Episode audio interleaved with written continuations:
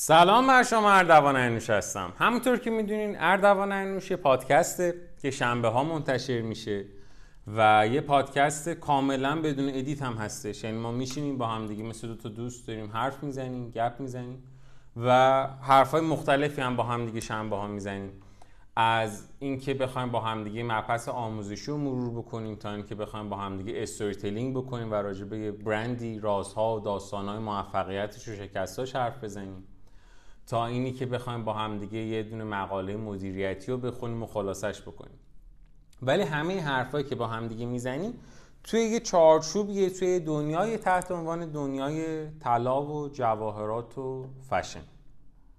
مجموعه اردوان انوش هم یه مجموعه است که از چهار تا شریک تشکیل شده. ما توش کار مختلفی می‌کنیم مثل آموزش مثل مشاوره مثل طراحی مثل تلاسازی که تمام لیست خدمات ما رو می‌تونید توی سایت اردوانانوش.com ببینید و در اسم اردوان انوش یه نام تجاریه که ما چهار تا شریک در کنار همدیگه داریم تحت این نام کار می‌کنیم و فعالیت می‌کنیم. و پادکستامون هر شنبه منتشر میشه. یه دونه چنل پادکست دیگه هم داریم که خیلی باحاله به اسم اردوان انوش پلاس که توی اون مجموعه ما میایم با استادا مصاحبه می‌کنیم باشون حرف می‌زنیم داستان اونا رو میشنویم و خود ویدیوش رو توی آپارات و سایت خودمون تحت عنوان یه فنجون قهوه می‌ذاریم و توی پادکست هم صداشون رو می‌ذاریم و صوتش رو می‌ذاریم. برای کسایی که حالا به هر دلیلی ممکنه نخوان که کل ویدیو رو تماشا بکنن و بخوان که فقط صداش رو بشنون و از پادکستش استفاده بکنن. امروز می‌خوایم با همدیگه بریم سراغ داستان برند خیلی خیلی باحال به اسم شنل واقعیتش رو بخوام بهتون بگم قبل از اینکه داستانش رو خود من بخونم اونقدری برند شنل برای من داستانش جذابیت نداشت. ولی بعد از اینکه خوندمش به نظرم خیلی داستان جذابی میومد و خیلی اتفاقای معرکه‌ای توش افتاده. برند شنل که خب امروزی که داریم راجع بهش حرف می‌زنیم 52 دومین برند در سراسر دنیا سال 2020 و محصولات مختلفی هم داره از اتکلون و عطر و لباس و دیگه ارز کنم خدمت شما جواهرات و چیزهای مختلفی ولی همشون خیلی لوکسن. یه جورایی حتی به قول یه گزارشی نوشته بودش که نشانه سرمایهداری توی زندگی استفاده کردن از محصولات شنل. شاید خیلی ها بخوان محصولات رو حتی کپی بکنن یا حتی یه جای خیلی بامزه بود نوشته بودش که تو همون گزارش که خیلی از افراد میرن از محصولات کپی برند شنل استفاده می‌کنن برای اینکه بتونن خودشون جزء طبقه مرفه و ثروتمند نشون بدن. منطقی شاید به نظر نرسه ولی خب شنل امروز جزء برندهاییه که آ استفاده کردن ازش و کلا داشتنش خیلی می‌تونه به آدم های حس خوبی بده یا حال خوبی بده و آنها جزوی طبقه اجتماعی خیلی خیلی خاصی بتونه ببرتشون. داستان خیلی خیلی عجیب غریبی داره. داستان پرپیچ و خمی داره. اتفاق عجیب غریبی براش افتاده. ولی مهمترین نکته ای که تو این داستان وجود داره نحوه شبکه سازی خود خانم کوکو شنله که به نظر من خیلی معرکه است و به خود من حداقل می‌تونه خیلی چیزا رو یاد بده اون شبکه سازیه. با خیلی از آدمای بزرگم در از تو یه دسته قرار گرفته با خیلی از برند مثل هرمس، لوی ویتان، گوچی.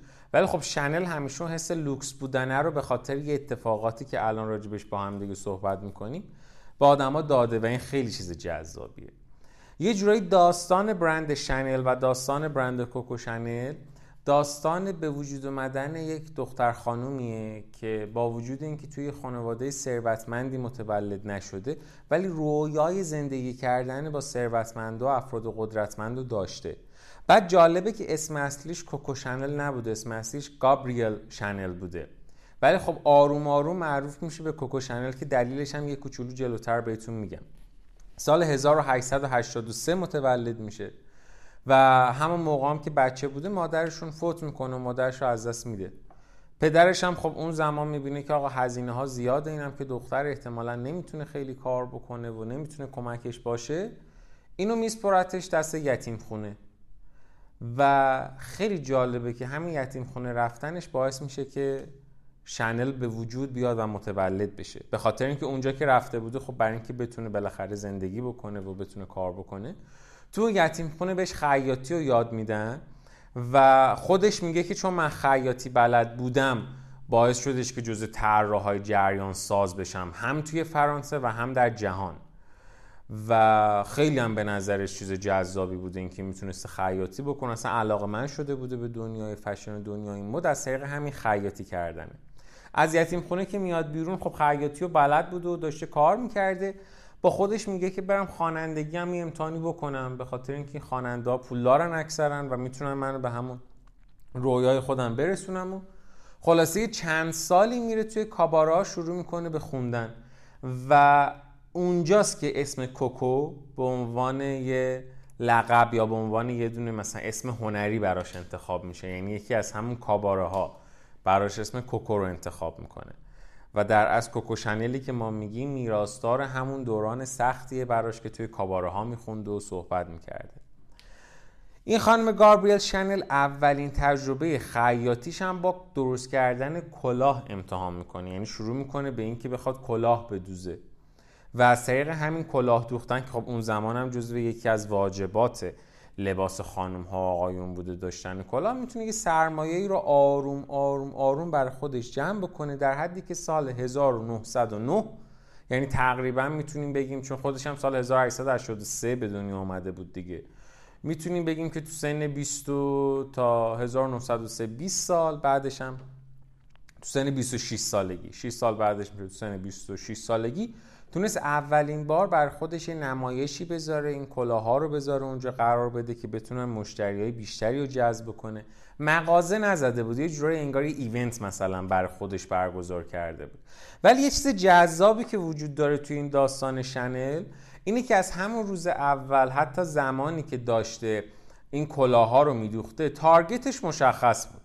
یعنی از همون اول دنبال مشتری های لوکس میگشته دنبال مشتری خاص میگشته. میگیم که از همون اول هم خیلی دلش می‌خواسته که با این جامعه با اون طبقه اجتماعی بتونه رفت آمد بکنه. و از همون اول هم دنبال این آدما میگشته. و هوشمندیش توی اینه که دقیقا می‌دونسته که این آدمای لوکس کدوم قسمتشون رو می‌خواد target کنه کدوم segment همون آدمای لوکس رو می‌خواد target کنه. یعنی مثل خیلی از آدمایی که ما تو جلسات مشاوره های خودمون میبینیمشون نمیگه که من می‌خوام target م آدمای لوکس باشه بعد بهشون بگیم خب مثلا اینا کین میگه لوکس دیگه هر کی پول داره نه. دقیقا می‌دونسته که دوست داره بره دنبال یه دسته ای که توی گزارش نوشته که نخبه های ورزشکار شکارچی و کسایی که خودشون رو روشنفکر می‌دونن. دنبال این آدما میگشته. برای همینم سعی می‌کرده که وارد این گروه از آدما بشه. و خیلی جالبه که این شبکه سازیش از دوستی با یه فردی شروع میشه به اسم اتین بالسن اگر اسمشون رو درست بگم که این تاجر پارچه بوده. و همونجا آروم آروم با دنیای تجارت هم آشنا میشه اهمیت پول بیشتر می‌تونه درک بکنه. به عنوان پول رو به دیده یه جریان بهش نگاه می‌کنه و خود اینا از همین دوستی که با این فرد داشته براش شکل می‌گیره. و دنبال یه چیز خیلی جذابی میگشته توی تمام طراحیاش و اعتقادش این بوده که من باید طراحیایی داشته باشم که در عین سادگی ولی وقار داشته باشه و این خیلی براش اهمیت داشته. آروم آروم که زمان میگذره با یه آقای دوست میشه یه بازیکن معروف چوگان انگلیسی بوده به اسم آرتور بوی کاپل.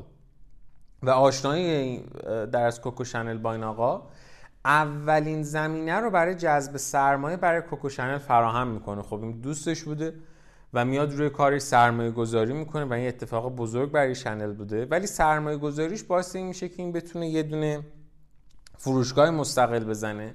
سال 1910 به اسم شنل مودس توی کمبون. ولی خب سرمایه بالاخره در حد این باش بوده که مثلا یه دوست پسری به دوست دختری بخواد سرمایه بده دیگه یعنی یه سرمایه عجیب غریبی نبوده و این نمی‌تونه برند در توسعه بده. در این حدی بوده که بتونه تو اون فروشگاه کلا بفروشه کلا طراحی بکنه. ولی هنوز امکان این که بخواد لباس طراحی کنه یا لباس بدوزه و کار مثل اینو اصلا نداشته.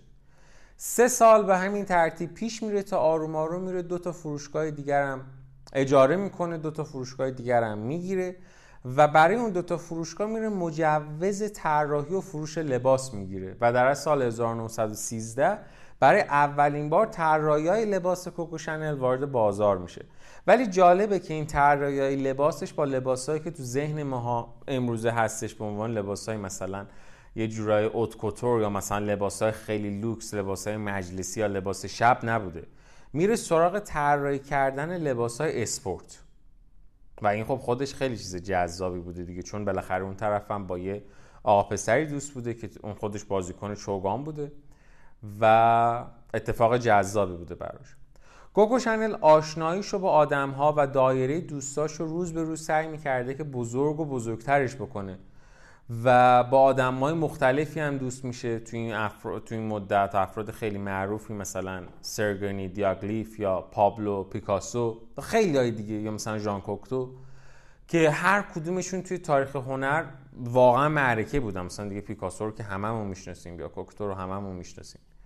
و این سعی می‌کرده همیشه از طریق دوست شدن با این آدم ها از طریق آشنایی باشون از طریق ارتباط داشتن باشون بتونه مسیر خودش و زندگیش رو پیشرفت بده. و از همون موقع از طریق دوست شدن با اینها از طریق آشنا شدن با طرز فکرشون میره به این سمتی که بخواد طراحی ساده داشته باشه ولی در این حال توی لباسای زنونه ساختار شکم بشه. یه جورایی ده از آدما می‌گفتن که سعی می‌کنه از مفاهیم مردونه توی لباسای زنونه استفاده بکنه.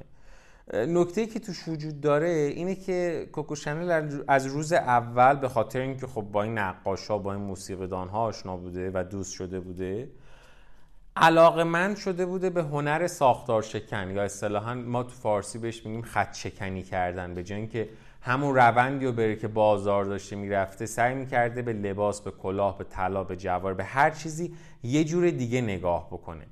یه جمله راجبش هستش که نوشته بودش که او یعنی خانم کوکو شنل به طور معجزه آسایی توی فشن طبق قوانینی کار می‌کرده که قبلا فقط برای نقاشا فقط برای شاعرها و فقط برای موسیقیدان ها این قوانین معنی و مفهوم داشته.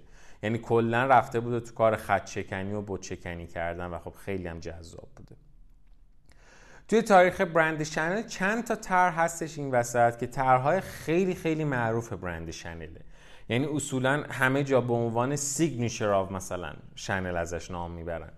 پنج تا دونه طرحه که اینا رو فقط از این جهت میگم که یه بار برین search ش بکنین یه لباس اصلا به عنوان LBD معروفه. که حتما هم دیدینش. یه لباس سیاه کوتاه به عنوان لیدل بلک درس بهش میگن. که بعدا میشه یه الگویی برای طراحی لباسهای مشابه توی دنیای فشن که تن خیلی از مدلات توی کتواک ها هنوزم داریم میبینیمش. یا یه عطری برند شنل داره که این عطر خیلی جالبه که با همکاری شیمیدان فرانسوی روز ساخته میشه یا آقای به اسم ارنست بو که بهش میگن عطر شنل نامبر 5 یا مثلا یه ژاکت دیگه ای دارن ژاکت کشباف جلو بازه و که اونم طراحی مشابهش خیلی زیاده اینا رو سرچ کنین خیلی چیز جذابی هن. یا کچلواره شنل که اصولا کچلواره راجبش حرف می‌زنیم یه ذره جلوتر که یه عده اعتقاد دارن که همین کچلواره نقش خیلی خیلی خیلی خیلی بزرگی توی ورود خانوم ها توی دنیای کسب و کارها شده بوده اصلا و دلیلش هم میگیم برند شنل داشت کار می‌کرد اون سالا و target ش هم یا customer اش هم آدم های لوکس بودن. اونقدی شاید درگیر نبودن آدم های لوکس با هزینه ها و با اتفاقاتی که داره میفته و چیزایی مثل این. ولی با وجود همه اینها یک مرتبه و یه شبه یه وقتایی یه اتفاقایی می‌تونه نابود بشه. با اینکه مشتریایی که برند شنل داشتن آدمایی بودن که خیلی زیادی هزینه خیلی خیلی زیادی رو می‌کردن. برای مثلا یه لباس شبی که اون لباس شب و واقعا عمرش اندازه یه شب بوده این همون یه شب میپوشیدنش. ولی دوست داشتن بدرخشن توی اون مهمونیه یه مرتبه جنگ میشه و خب تاثیر خیلی خیلی زیادی جنگ می‌ذاره روی برند شنل تاثیر زیاد به چند دلیل می‌ذاره. یکی خب این که بالاخره جنگ بوده بحران اقتصادی به وجود میاد تاثیر منفی توی زندگی آدم ها داشته. و این جنگ جهانی اولم بوده و اروپا اصلا کلا خیلی اتفاقای وحشتناکی داشته توش میافتاده. و صد درصد تو دوران جنگ کسی اونقدر به فشن و اتفاقای مثل این فکر نمی‌کنه. توصیه من اینه که یه بار دیگه اگر که گوش ندادین داستان برند نیمانی رو بشنوین چون نیمانی هم دوران پسا جنگ خیلی روش تاثیر گذاشته بود. و من خودم الان یاد اون افتادم. ولی خب جدای از اینها جنگ یکی دیگه از موزلاتی که به وجود آورده بود توی نیروی انسانی بود. توی کارخونه ها بود توی شرکت ها بود که دیگه نیروی, نیروی اصلا وجود نداشتش. چون نیرو وجود نداشت چون مواد اولیه وجود نداشت مردا همه رفته بودن جنگ و این بار زنها یا خانومها باید می‌رفتن و توی کارخونه ها کار می‌کردن. پس این بار دیگه دنبال لباس شب نمیگشتن دنبال لباس های لوکس نمیگشتن چون باید می‌رفتن سر کار. و برای خیلی هاشون اولین تجربه کار کردن بود.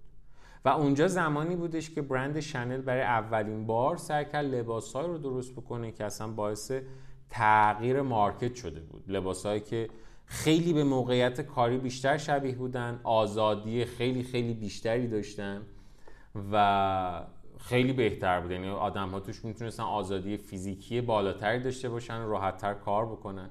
ولی تو پرانتز بگم که من خودم به شخصه یه گزارش دیگه ای میخوندم که توش نوشته بودش که دلیل اینی که شنل مجبور شد که عوض بکنه طرز فکرشو و نوع طراحیاشو کمبود مواد اولیه بود. یعنی یه جای دیگه ای نوشته بودش که آقا شما مواد اولیه هایی که شنل استفاده می‌کرد نبود مجبور شد که بیاد از یه سری پارچه ها و مواد اولیه های دیگه استفاده کنه و اون پارچه ها بهشون آزادی عمل رو نمی‌دادن.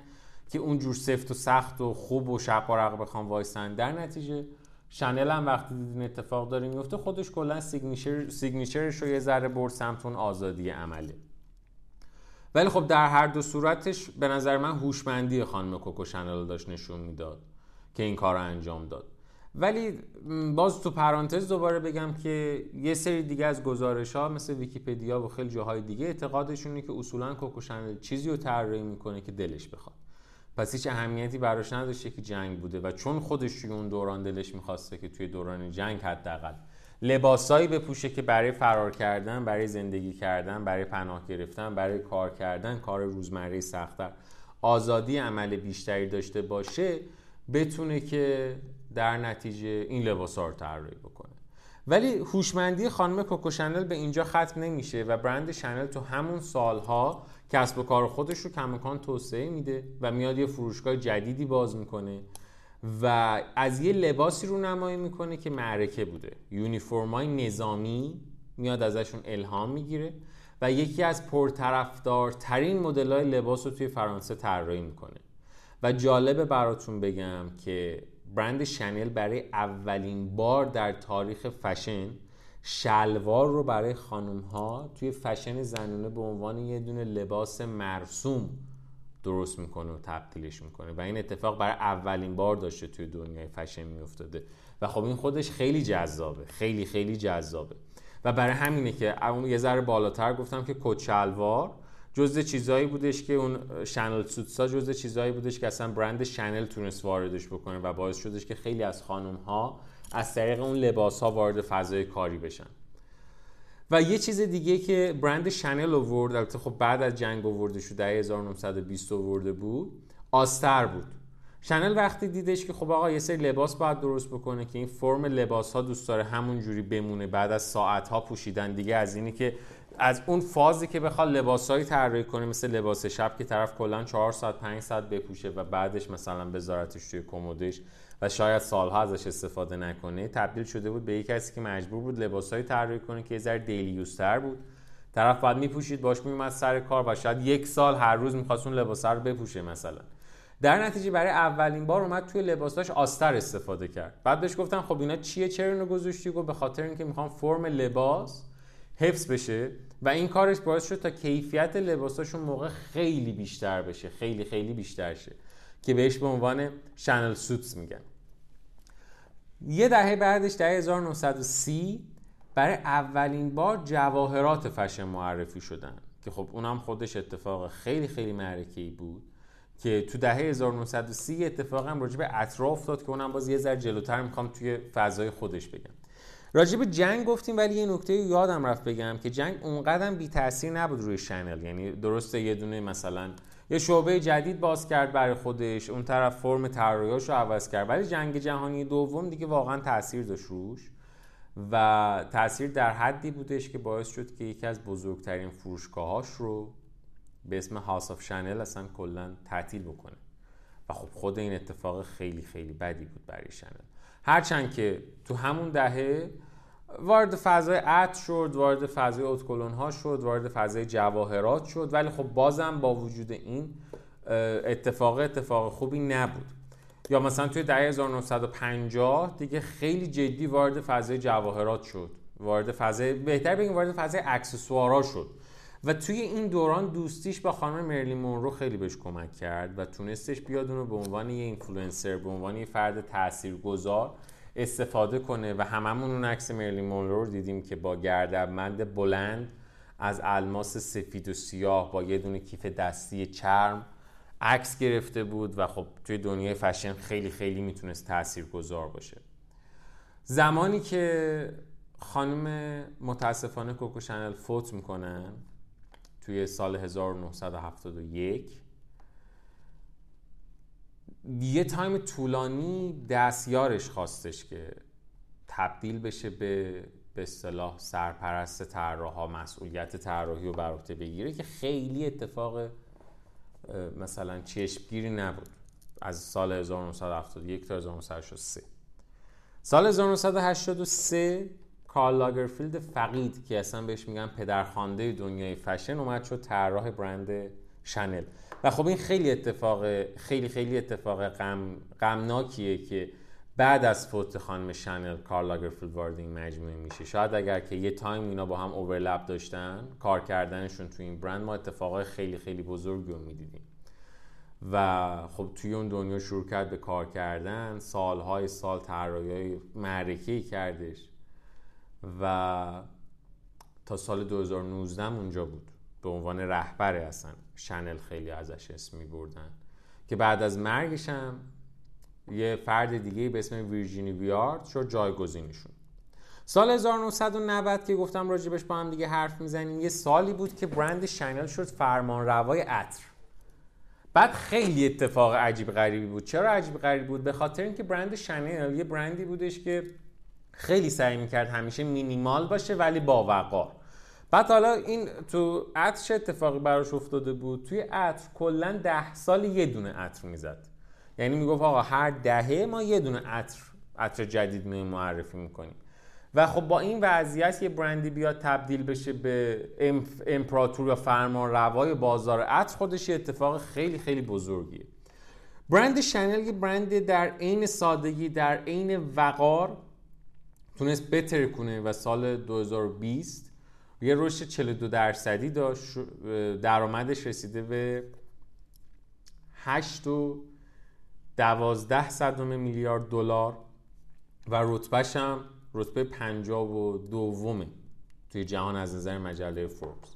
و نکته که وجود داره که اول این پادکست هم راجبش با هم دیگه حرف زدیم توی شبکه سازی خیلی خیلی خوبیه که خانم گابریل شنل یا همون کوکو شنل تونسته بود انجام بده.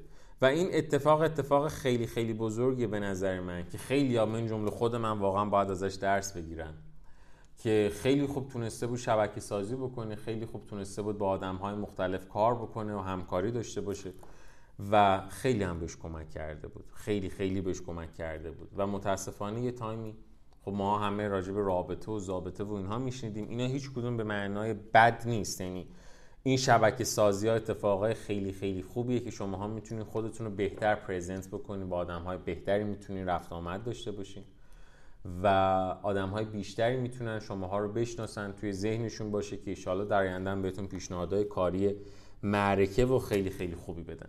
مرسی که این پادکست هم در کنار همدیگه بودیم بعد از یه هفته تاخیر چون شنبه پیش تعطیل بود. خب ما 100 درصد کار نکرده بودیم و پادکست منتشر نشده بود. ولی این شنبه دوباره با همدیگه این پادکست رو منتشر کردیم و اتفاقای خیلی خیلی خوبم برامون ایشالله بیفته. مرسی که در کنار همدیگه بودین. مرسی که تو این پادکست ما رو شنیدین. اگر دوست داشتین حتما حتما به دوستاتون هم با رو معرفی بکنین. ممنونم ازتون. مرسی. خدا نگهدار.